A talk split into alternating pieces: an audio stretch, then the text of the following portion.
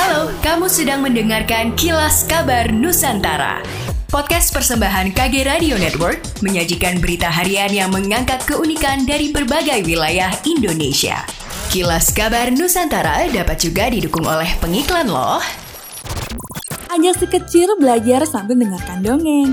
Media hiburan edukatif, berkualitas, serta aman bagi screen time si kecil yang bisa diakses di mana saja, kapan saja. Yuk, dengarkan dongeng kalian orang tua, persembahan KG Media, hanya di Spotify.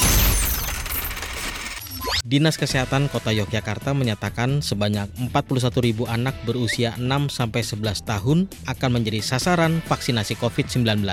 Kepala Bidang Pencegahan, Pengendalian Penyakit, dan Pengelolaan Data Sistem Informasi Kesehatan Dinas Kesehatan Kota Yogyakarta, Lana Unwana, mengatakan jumlah tersebut adalah siswa-siswi berusia 6-11 tahun yang bersekolah di Yogyakarta tanpa membedakan asal kependudukan. Lana juga menjelaskan Dinas Kesehatan Kota Yogyakarta sedang menunggu petunjuk teknis dari Kementerian Kesehatan dalam pelaksanaan vaksin kelompok usia 6-11 tahun.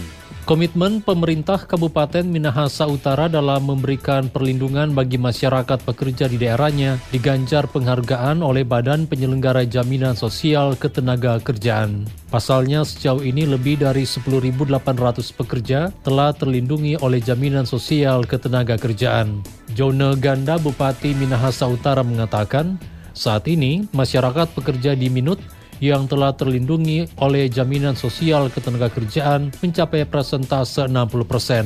Ke depannya dikatakan oleh Ganda, Pemkap Minahasa Utara akan mengupayakan penambahan hingga 90 persen dengan tetap melihat kesesuaian dengan dana dari pemerintah. Adapun disebutkan oleh Ganda kalau upaya memberikan perlindungan kepada masyarakat pekerja diharapkan dapat merata dirasakan oleh seluruh masyarakat, baik dari kategori pekerja formal maupun hingga kategori pekerja rentan.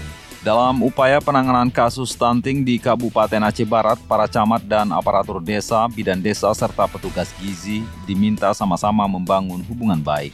Hal tersebut guna memudahkan dalam penanganan kasus stunting. Kerjasama tersebut dimaksudkan untuk melakukan pemetaan terhadap bayi dan balita yang berpotensi terkena stunting agar segera mendapatkan penanganan terbaik.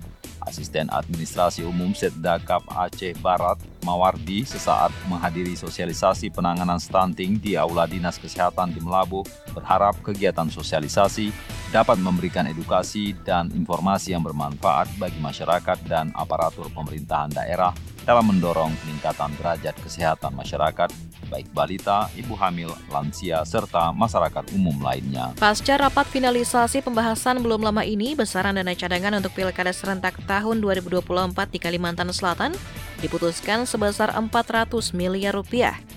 Sebelumnya, besaran dana cadangan akan dialokasikan 300 miliar rupiah dengan mekanisme penyisian anggaran mulai tahun depan.